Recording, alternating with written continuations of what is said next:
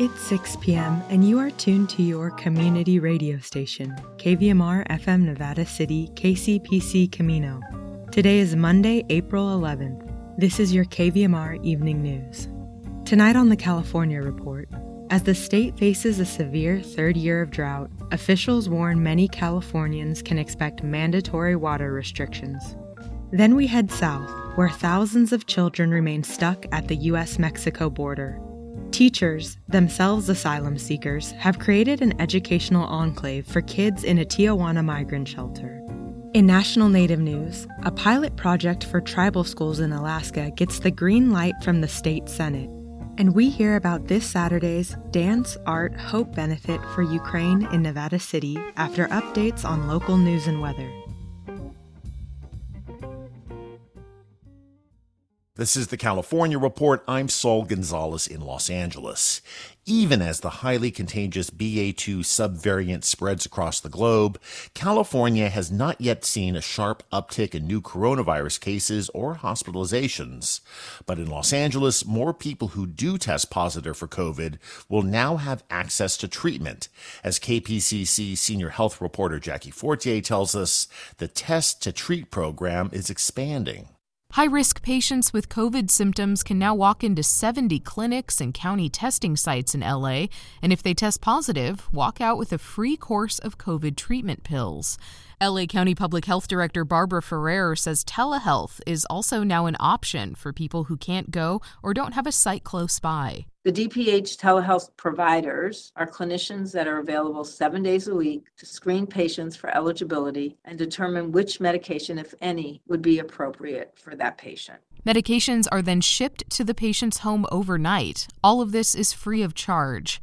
The pills are antivirals, which means they stop the virus from duplicating in the body. They work best if taken as soon as COVID symptoms start. For the California Report, I'm Jackie Fortier in Los Angeles.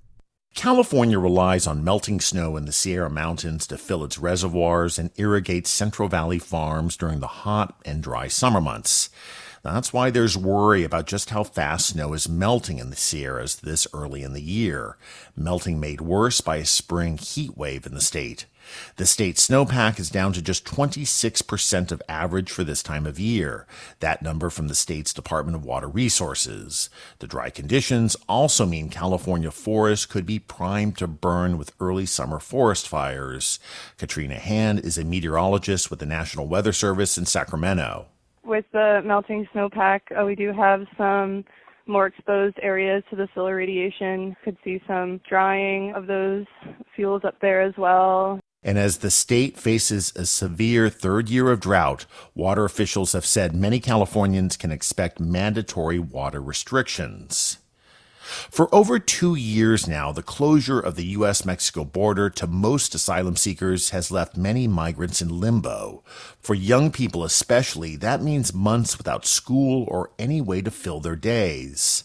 One organization in Tijuana is trying to do something about that by giving young migrants a place to learn where they can also deal with the mental toll their journeys have taken on them. From Tijuana, reporter Max Rivlin Nadler has more.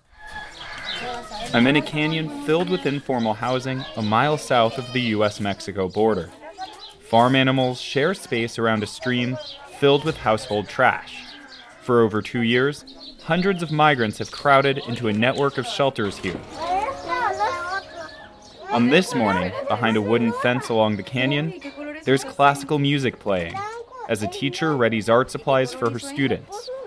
At the school called The Nest, Many of the teachers and all of the students are migrants looking to enter the United States, whenever that becomes an option. 10 year old Gabriel is one of the first through the door and gives his teachers a huge hug. He's especially excited because tomorrow is his birthday. Eh,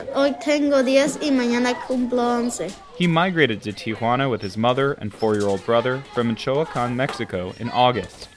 Michoacan is experiencing incredible levels of violence as the state government has ceded almost all control to organized crime. Gabriel started at the Nest in September.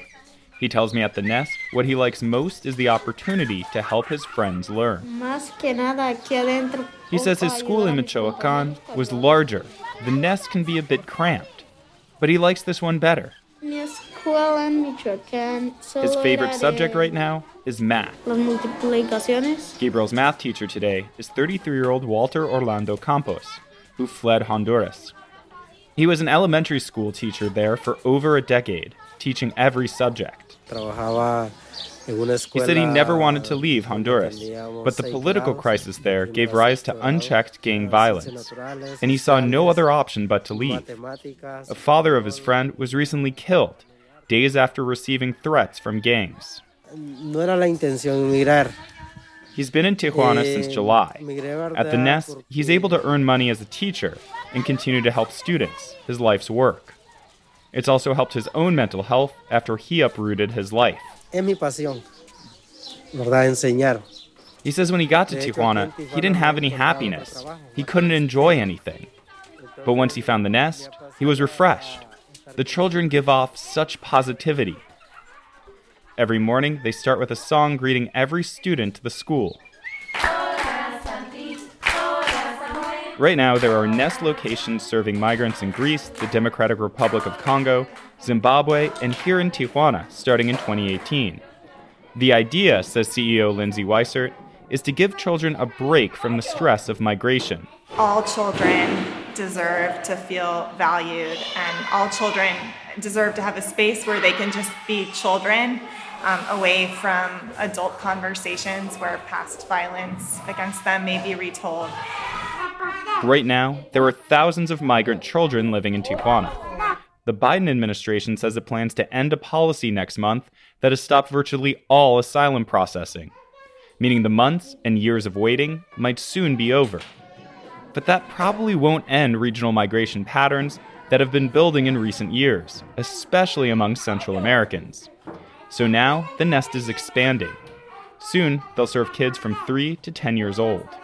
For Doris, who fled domestic violence in Guerrero with her daughter, the nest is giving her a chance to feel proud again, especially when the kids call out to her on the street. The nest hopes to finish its expansion later this spring. For the California Report, I'm Max Rivlin Nadler in Tijuana. Support for the California Report comes from the California Healthcare Foundation, working to build a more effective, compassionate, and just healthcare system. On the web at chcf.org/health-equity. The James Irvine Foundation, accepting nominations now for the 2023 James Irvine Foundation Leadership Awards at irvineawards.org. And Eric and Wendy Schmidt whose philanthropy harnesses the power of people and science to create innovative solutions for a healthy environment, just societies, and opportunities for human achievement. And that's this edition of the California Report for Monday, April 11th. We're a production of KQED Public Radio. Check out our daily podcast wherever you get your podcasts. You can also go to our website. Just search for the California Report. I'm Saul Gonzalez. Thanks so much for listening and have a good day. After a two year pandemic induced wait, tonight's national native news takes us to Lawrence, Kansas. The University of Kansas celebrates the annual First Nation Student Association's Powwow and Indigenous Cultures Festival. And the Alaska State Senate greenlights a pilot project for tribal schools. The program allows tribes greater control over education curriculum. Tribes hope to address low graduation and attendance rates among Alaska Natives. This is National Native News. I'm Antonia Gonzalez. The Alaska State Senate recently passed its version of a bill that would clear the way for the state and tribes to begin work on education compacting. The legislation will now head to the House. Several tribes and Alaska's largest Native organization are backing the bill. KYUK's Olivia Ebertz reports. The bill, SB 34, was originally written to allow the State Department of Education and Early Development to allow a series of tribal compacted pilot project schools. Under this version, the schools would have opened as soon as the fall of 2023. The Senate Education Committee substituted it with another bill that gives the Education Department and tribes more time to flesh out what the five pilot projects will look like. Then the Department of Education will present its final plans to the next legislature. Education Department Tribal Liaison Joel Isaak says this extra time is critical for the tribes to plan the schools they want. The immediate effect is the time to scope the time to come up with a plan, and it brings tribes directly into that process. The five pilot project schools could open as soon as fall 2025. In tribal education compacting, tribes can tailor their students' education to their own needs, which they hope could rectify the low rates of graduation and attendance in Alaska Natives. Tribal education compacting in Alaska is based on the success of tribal compacted schools in Washington state. The Senate passed SB 34 with only one nay vote from Eagle River Senator Lora Reinbold. We need to know exactly what the tribe is and what they stand for, who's allowed to be in, etc. Reinbold said she opposed it on the grounds that she doesn't understand how tribes get their members. The Senate bill will now head to the State House, where it will meet up with its House counterpart. Both the Alaska Federation of Natives and the Department of Education support the Senate's version of the bill. For National Native News, I'm Olivia Ebertz. For the first time in two years, students, staff, and the public took part in the University of Kansas First Nation Student Association's Powwow and Indigenous Cultures Festival. It was held Saturday in Lawrence. People were eager to celebrate after the annual event was put on hold due to the pandemic. Rhonda LeValdo has more. Hundreds of people came to experience the KU First Nation Student Association or FENSA Powwow and Festival. It had many activities beyond the powwow, including lectures, storytelling, and cultural demonstrations. Lori Hasselman, Native American Student Success Coordinator, says they are hearing great comments. I think we're really excited and really pleased with how everything has gone so far. One of the panels included Kansas Congresswoman Sharice Davids Ho Chunk talking about her children's book, Sharice's Big Voice, and how she wanted all people to feel included in her writing as not only one of the first Native American women elected to Congress, but the first openly LGBTQ congressperson to represent Kansas in Washington. There are so many different ways um, to, to exist, and they're all okay. Uh, and there's not one right way to do uh, life one special guest included Director of KU Basketball Operations, Fred Quartlebaum, who brought the 2022 Men's NCAA National Basketball Trophy to the powwow, which thrilled many fans. This is Rhonda LeValdo for National Native News. Sealaska Heritage Institute is hosting a lecture this week on Native identity and blood quantum. The talk will examine how Native people are identified, biological, cultural, and legal, and the ways blood quantum determines membership in tribes and governmental benefits. The Tuesday afternoon lecture will be streamed online by Sealaska. I'm Antonia Gonzalez.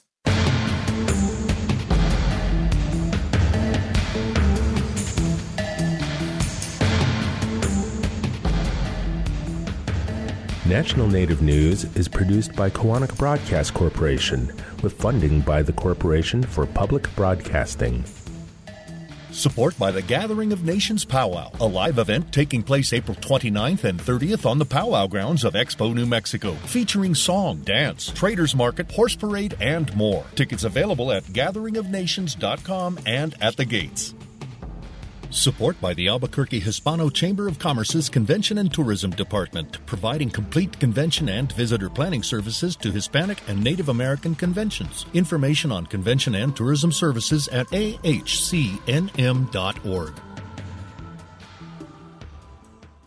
Native Voice One, the Native American Radio Network. Now let's take a look at today's regional news. The National Weather Service predicts significantly cold and wet weather Monday night through Wednesday morning. Due to this forecast, Sierra Roots and the County of Nevada have activated their extreme weather shelter protocol. The protocol began at 4:30 p.m. today and will remain in place until 7:30 a.m. Wednesday morning. The shelter, located in the lower level of the Nevada City Veterans Hall, opened at 4:30 today and will accept guests until 8 p.m. tonight. The Veterans Hall is located at 415 North Pine Street in downtown Nevada City. The Homeless Outreach and Medical Engagement Team will provide case management services to attendees. Hospitality House will provide homeless access transportation to and from the Veterans Hall. And the Nevada County Veteran Services Office will connect homeless veterans to available services.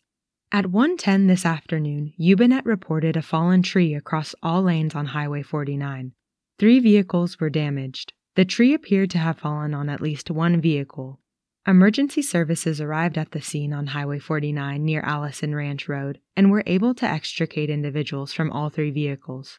By 1:21 p.m., California Highway Patrol, the Nevada County Sheriff's Office, and the Grass Valley Police Department all had a presence at the scene. At 1:31 p.m., YubaNet said incident control reported one fatality at the accident. By 2:25 p.m., CHP began reopening both northbound and southbound lanes. The Union of Grass Valley reports a driver who authorities say was under the influence early Sunday struck five vehicles and a parked speedboat, sending himself to the hospital with major injuries but hurting no one else. Tyler Sterling Bean, 21 of Maine, was driving a 2017 Subaru WRX around 3:30 a.m. on Rough and Ready Highway near West Drive when the crash occurred, the California Highway Patrol said in a release. Quote, Sterling Bean allowed the Subaru to veer off the south side of the roadway, where it struck five unoccupied cars and a speedboat parked outside a residential area on Rough and Ready Highway, the release states. The Subaru came to a stop after striking a PG&E guy wire, reports state. Sterling Bean had major injuries including a facial fracture and cuts. The incident remains under investigation. The release states CHP will forward charges to the district attorney's office. Pacific Gas and Electric cut a deal with prosecutors in six California counties today that enables it to sidestep criminal prosecution from two wildfires. Instead, the utilities company will pay tens of millions of dollars in fines, charitable contributions, and other expenditures. The state's largest utility agreed to pay more than $55 million in order to avoid prosecution on last year's Dixie Fire, the second largest wildfire in California's recorded history, and the 2019 Kincade Fire in Sonoma County. Under the deal, the DA in Sonoma County dropped the criminal case, and Sacramento Valley prosecutors will forego filing charges. Both fires were caused by PG&E power lines. The deal is likely to be controversial among fire victims and others given PG&E's track record on wildfire safety and the amount of damage done by the two fires. But the district attorney in Plumas County, where the worst of the damage from the Dixie Fire occurred, says the agreement makes sense. Quote, Making this agreement required a level of trust and partnership in meeting Plumas County needs. PG&E's new leadership team has demonstrated they are committed to change and will continue to work towards earning our trust, end quote, says Plumas DA David Hollister in a prepared statement. PG&E says the payments will be borne by the utility's shareholders, not ratepayers. This reported by the Sacramento Bee. Now let's take a look at our regional weather. Today's rain and hail saw downed power lines in the Peardale area. One such downline on Meadowview Drive resulted in a power outage affecting 54 PG&E customers. YubaNet reports another 34 customers lost power along Red Dog Road. The storm caused falling trees and tree limbs, resulting in property destruction and several car crashes. For those in Grass Valley and Nevada City, tonight mostly cloudy, gradually becoming clear with the low around 26. Tuesday, a slight chance of snow showers between 11 a.m. and 2 p.m., followed by a slight chance of rain showers after 2 p.m., increasing clouds with a high near 49. In Truckee and Lake Tahoe, tonight, partly cloudy with a low around 9. Thunder is possible. Tuesday, mostly sunny with a high near 33. And in Sacramento and Woodland, tonight, mostly clear with a low around 38. Tomorrow, sunny with a high near 63. You're listening to the evening news on KVMR.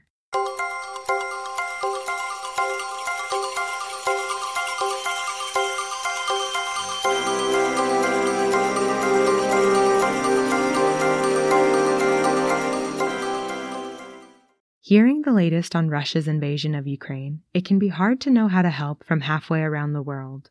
Up ahead, we hear about local efforts rallying aid and funds for first responders on the ground in Ukraine. We're talking with Anna Durga. She's part of the Dance Art Hope benefit, which is happening at the Oddfellows Hall in Nevada City this Saturday, April 16th from 6 to 11 p.m. Anna, why don't you explain to folks what Dance Art Hope and the benefit is all for? Thanks so much for having me on. So, we are bringing money and funds to Ukraine, and through that, we are working with the World Central Kitchen. So, all of the proceeds from Saturday night's event will be going towards food first responders that are on the ground in Ukraine and helping people to have a, a meal while they are, you know, going through wartime, essentially. That's this Saturday from 6 to 11 on the Spring Street side of the Oddfellows. It's an event that will be centered around dance, art, and joining together in a community uh, community rally of, of hope. We have our um, a dance instructor. He